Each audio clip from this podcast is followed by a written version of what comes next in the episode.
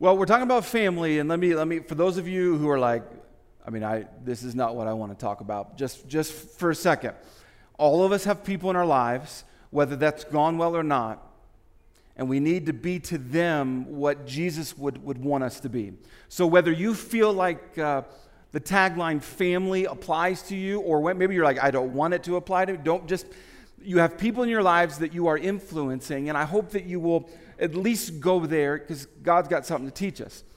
So hello to everybody, by the way. The fellows at RCMU, this applies to you. East, West, online. Talking about the family stuff, I was thinking about our family and came to a really weird observation about our family I need to tell you about.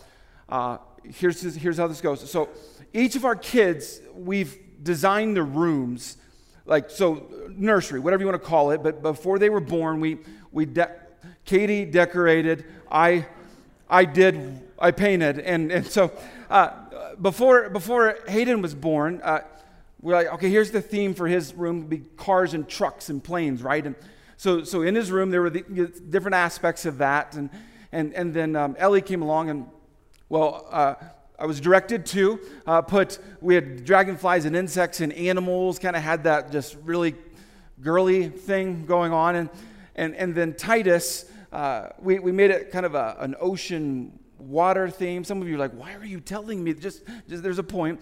And then Bo, most recently, he's got like pine trees and bears and wilderness stuff. And so each room has looked a little bit different.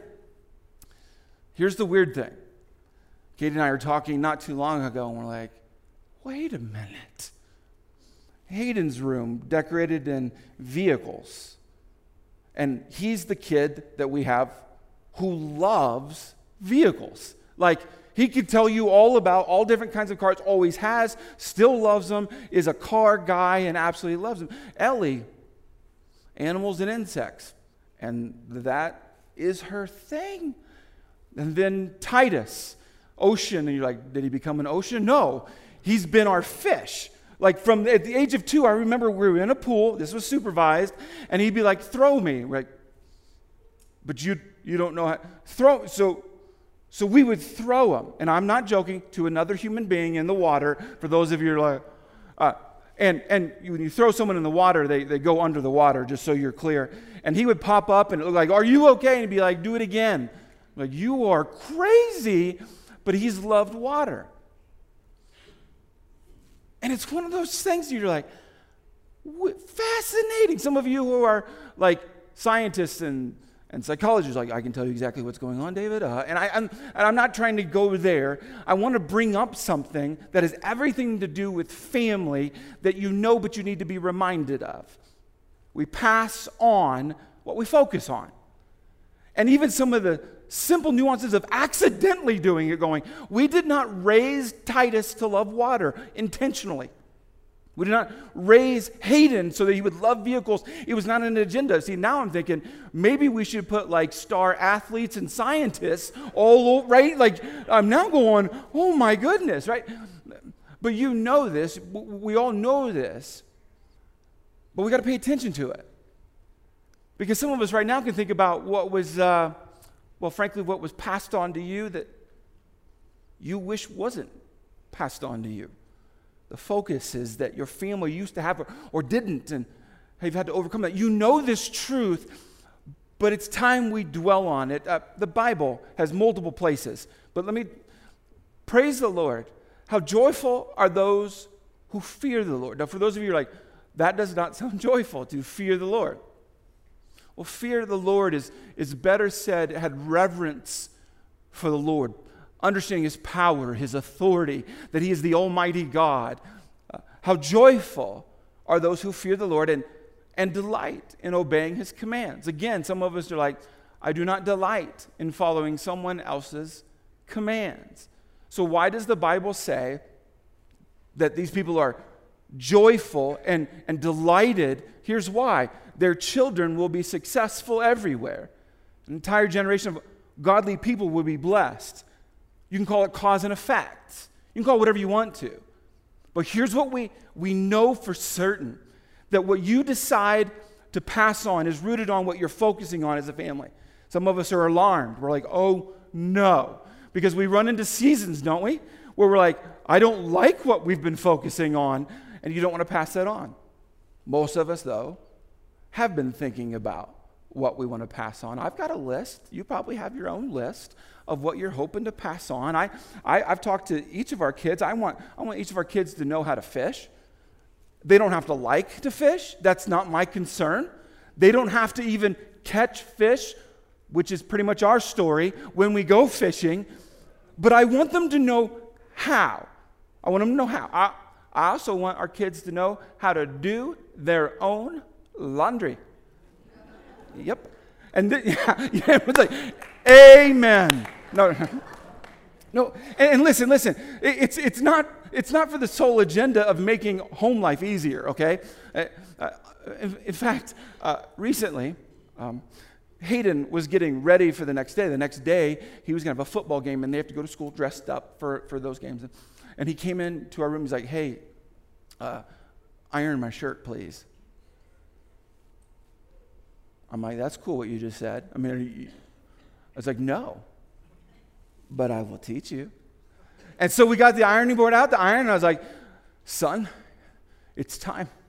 It's time, right? Like, you've got to learn how to iron your own shirt. Now, we have already had this conversation previously, but I'm just we're going to revisit it. And so I walked him through how to iron a shirt. And then Ellie came in and kind of saw this and was watching, like, this is interesting, right? I wonder what's going on. And I said, sweetie, I need you to have a seat. There's going to be a day that you have a guy in your life and you're going to want to marry him. You need to know the criteria. That man needs to know how to do his own laundry, tie his own tie, iron his own clothes, and he needs to know how to fish.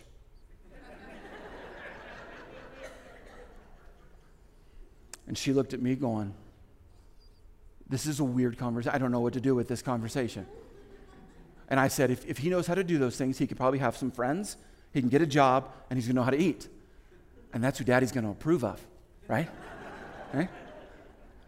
I have a longer list, just for those of you who are worried. You're like, that's it. That's what our pastor wants to pass on to his children. That's it.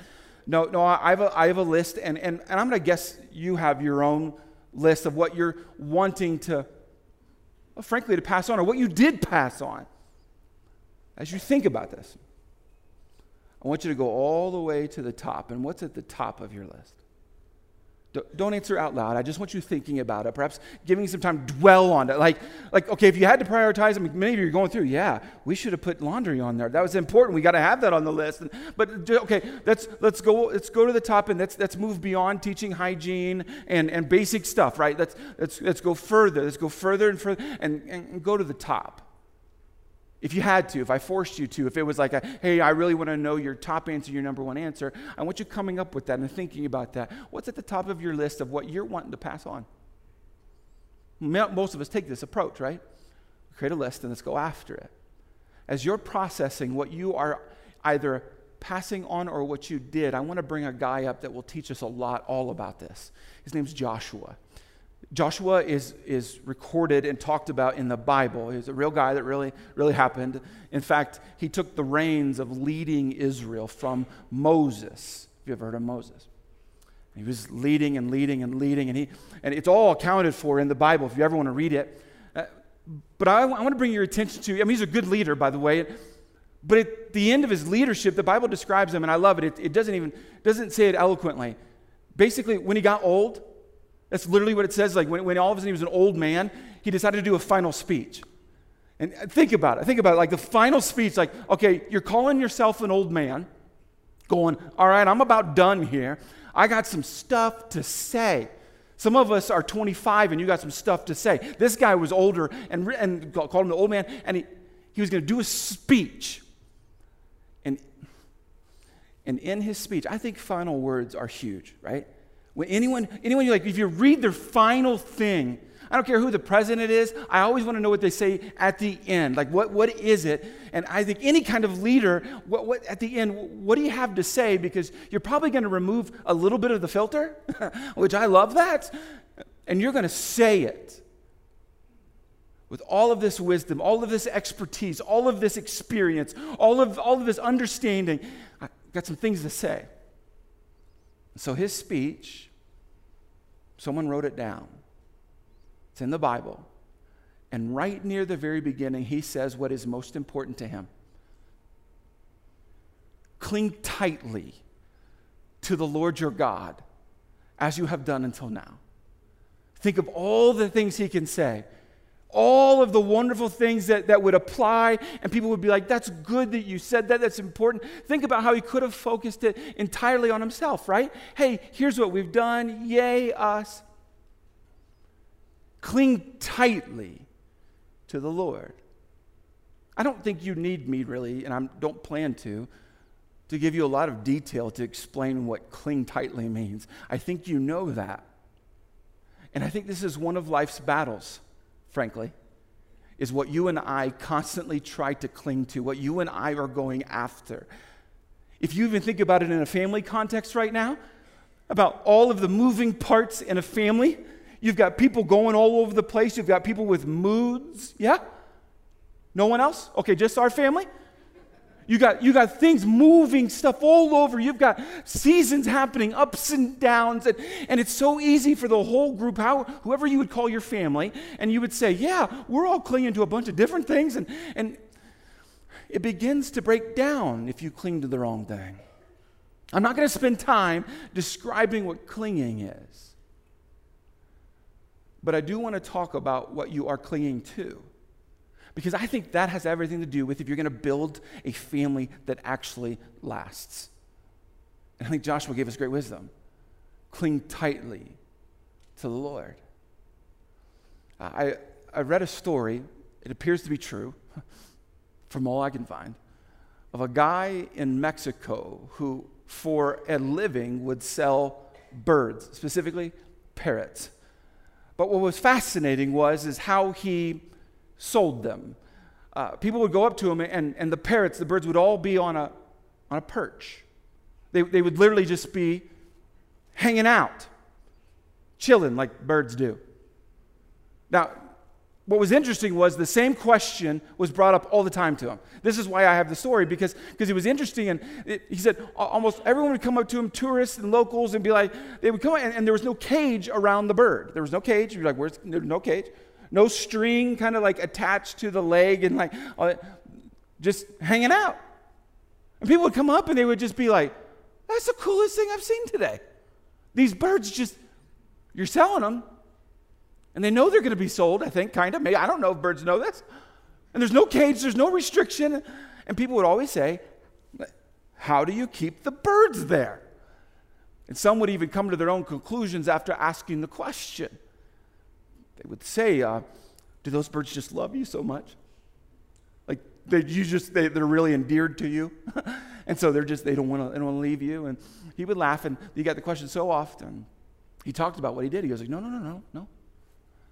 I've trained these birds to believe that perch is where they find safety and security. So he teaches them that this is the safest place, this is the best place, is to just cling on to this perch. And so he goes, so they don't leave. I find it fascinating because I think there's a lesson for you and I. I'm not calling you an animal. I'm just saying you and I have a similarity. We cling to what makes us feel safe and secure. And Joshua brings up for you and I to at least process that we're supposed to cling tightly to the Lord. And we're like, yeah, that's a good church answer. But if you begin to peel it back and to get after, like, yeah, I want to do that. Sounds like a good idea. You have to get after it. Well, why do most of us have moments that we don't do that?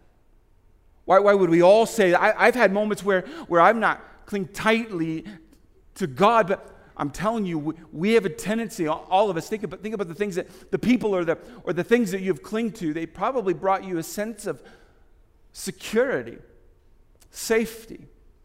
Perhaps you found yourself just one time, in a relationship that you found out, you're like, I should not be in this. But the idea of ending it and starting a new one, and at some other moment, you're like, yeah, that's too much work. Nah, I'm going to stay with what I know. Some of us have stayed in jobs that we shouldn't have stayed in. Some of us have been in environments and with people that we shouldn't have been around. But they gave us this sense of safety and security. I think all of us have a tendency to look at what makes us feel safe and secure. And I want to bring it up because I think Joshua brought it up, and I think God wants us to really focus on it, is what have you been clinging to? Because it's probably rooted in what you're craving. And the vast majority of us are craving a sense of safety, security.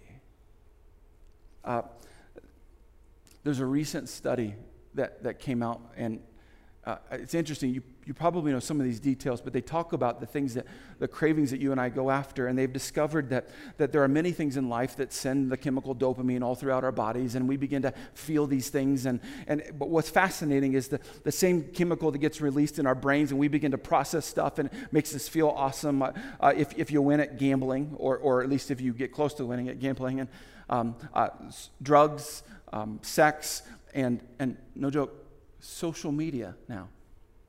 When you post something, for those of you who are on social media, when you post something and someone likes it, they have now discovered, locked on, whether you like what I'm sharing with you right now or not, that it begins to develop some sort of a chemical begins to run through you, dopamine, and the same thing that goes on with other things, we begin to crave it. We begin to go like, you know what, that felt awesome. And we begin to go and check our post over and over and over again. There's all of these things in life. All I'm pointing out is that's the newest thing. That's the newest thing. But there's all these other things in life that you and I begin to crave, and our cravings become habits, and we begin to cling to things that are breaking our families apart. That's what I'm getting at. I actually think that's what Joshua was getting at. That you and I have a tendency to go after safety and security and feelings in ways that are actually destroying all of what we're going after. Here's how Joshua brings it up. If you break the covenant of the Lord your God, he's not leaving what he said earlier. If you break the covenant, if you stop clinging tightly to the Lord. If you're like, I'm tired, or if you break the covenant of the Lord your God by worshiping and serving other gods, if you stop clinging tightly to the Lord and start clinging tightly to other things, his anger will burn against you, and you will quickly vanish from the good land he has given you. I mean, at first glance, it seems a bit intense that he's like, if you don't do what I say do, you're going down. I think what he's saying, if you and I stop clinging to the Lord tightly and start clinging to other things, here's what he's saying. You're going to lose what you want, God. You're going to lose that safety and security that you actually were going after, that feeling that you were going for. You're going to lose it. And come on, we all know families. We all know families where someone or multiple ones began to cling to other things that had nothing to do with God, and that began to be the demise of that family.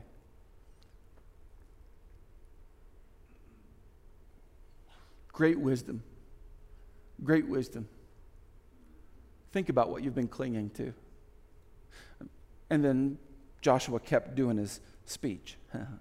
So fear the Lord and serve him wholeheartedly. Again, cling to the Lord tightly. Okay. Put away forever the idols your ancestors worshipped when they lived beyond the Euphrates River and in Egypt. Serve the Lord alone. But if you refuse to serve the Lord, some of you might say, well, now what? Right? Then choose today whom you will serve. Would you prefer the gods your ancestors served beyond the Euphrates? Or will be the gods of the Amorites in whose land you now live? Sometimes we're like, I don't even know what that is, David. I mean, were we supposed to know that stuff? No, you need to translate this into your own life. Whatever you've been clinging to, if it hasn't been the Lord, but as for me and my family, we will serve the Lord. But as for me and my family, we will serve the Lord. For as for me and my family, we're going to cling to the Lord tightly. If you want to build a family to last, if you want to be a single person, like I don't have that family thing yet, or my family's out of the house and it's just me, and like what do I do here? Then you lean into, are you serving the Lord or someone else, yourself, your job, your pursuit of what you listed out? Now, most sermons that a pastor does stop here, and you're not getting that today. Most times it's like, hey, here's what Joshua said, cling to the Lord tightly, yay us, go do it. And we leave going, no idea what that man was talking about. Like how do you cling on? How do you go after a God you can't see? You can't touch? Like, can we, let's be this honest amongst ourselves in church that it says, cling to the Lord tightly. You're like, I hear it. I don't get it. It's a great picture. I can put it on the wall, but how do I play this out? And I think you see the deficit in families, that we hear it, we know it. I just read to you one of the most popular verses in the whole Bible. Most of us were like, heard that, seen that, yeah. But most of us are not applying it. Most of us are not clinging tightly to the Lord. And can I just say, it's not a judgment. I'm not trying to shame you. You know what I think the problem is? Most pastors stopped the sermon already and said, go clean. We're like, I don't know how. Like, what's that look like? Tell me a little bit more. Like, finish the sermon. Help me. So as I'm writing this out, I'm thinking, I think we need to go a little bit furher than just cling tightly to the Lord, because like someone was like, no one gave me the example. No one passed this on. No one focused on it. I don't know. How do I do this? And I'm so glad you brought this up. So glad. Because I can share with you what the Bible says over and over, what God gives us direction over and over and over and over to do, and what it means to actually, for us and our family, to serve the Lord, to cling tightly, what it looks like. How do you get there if you aren't there? That's where some of us are struggling maybe right now. You're like, I didn't do this. Perhaps you're an empty nester now, and you're like, I didn't do this. It's too late. Story's written. You can write a new story if you'd like. You've got still people around you, people that perhaps you work with or go to school with, people that even still live in your home or friends around you that you can still influence greatly if you would give it some attention. So here's what God would teach. Expose your family to the presence and power of God. If you want a family that's built to last, if you actually say, you know what? I want to build this to where no matter what storm comes our way, we can withstand the storm. How do I actually cling tightly to the Lord? Like, some instruction, please. Here's the instruction. Expose your family to the presence and power of God. Think about this. Because if you're going, so he's telling me to take my family to church every week. I know that's not all that I'm saying. See, I think when we lead our families, we need to seize moments, and moments happen, this will blow your minds, moments happen outside of a church building oftentimes, I know, right? I'm being sarcastic with you, okay? I'm just telling you, most of us are at church maybe for an hour or a couple hours a week, and that's not the only place. God is everywhere. But we've got to expose our family to the presence and power of God. When moments happen, you've got to point to it and have those moments where it's like, hey, this is a big deal. Sometimes it just happens. Sometimes you have to make it happen. And I remember each of our kids have done this to us. It's frustrating. They'll wake up as school starts, and they'll come into our room. Hey, do we have to go to school today? And it's like, I'll look at kids like, I think they're serious. I think this is like, this is not, they're not, no, they're dead serious. And we'll have the conversation with each of our kids. Yes, you do have to go to school today. And eventually, they stop asking because they learn that we're serious. I bring that up because do you understand that many of us are aggressive at exposing our kids to education? we are aggressive at exposing our kids to different kinds of sports so they can become well-rounded. Many of us are aggressive at exposing our kids to instruments, not loud ones, like the ones that are not very loud, but we bring that up with them. When I'd ask you to make your list, many of us were like, oh, I know. I want them to think about what you and I are incredibly intentional about exposing our kids to and our families to and the people around us. Like, you got to know this. And even if you go to a favorite restaurant, you're like, I got to tell other people about this restaurant. Think about what you're intentional about exposing other people to. Are we the same with God?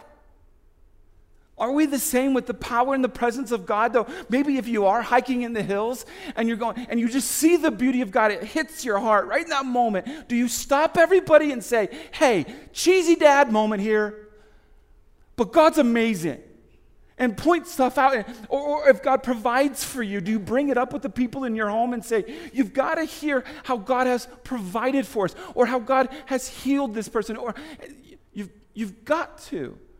Because if you don't, maybe if you're part of a good church, you'll get that. But what else? There's no conversation in our home. Hey, hey, Dad, are we going to church this weekend?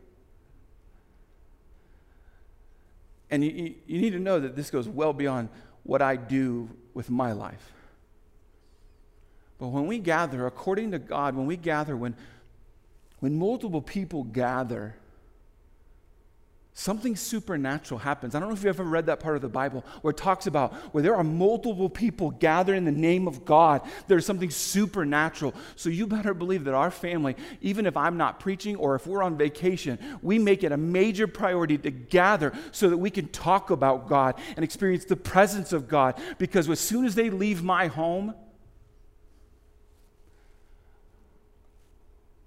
I can't do that as much with them.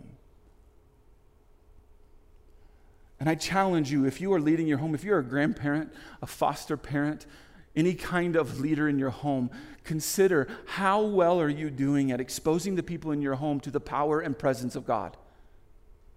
Or are you letting it happen by chance? It's not a good model.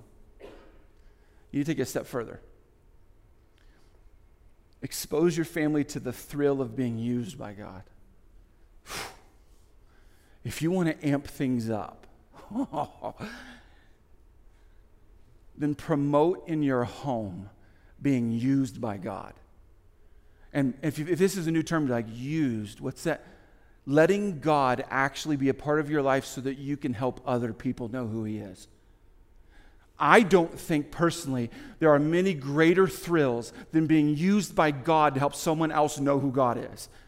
It has become a priority in our home that we focus on this. I've told many stories. I'm going to repeat some of them.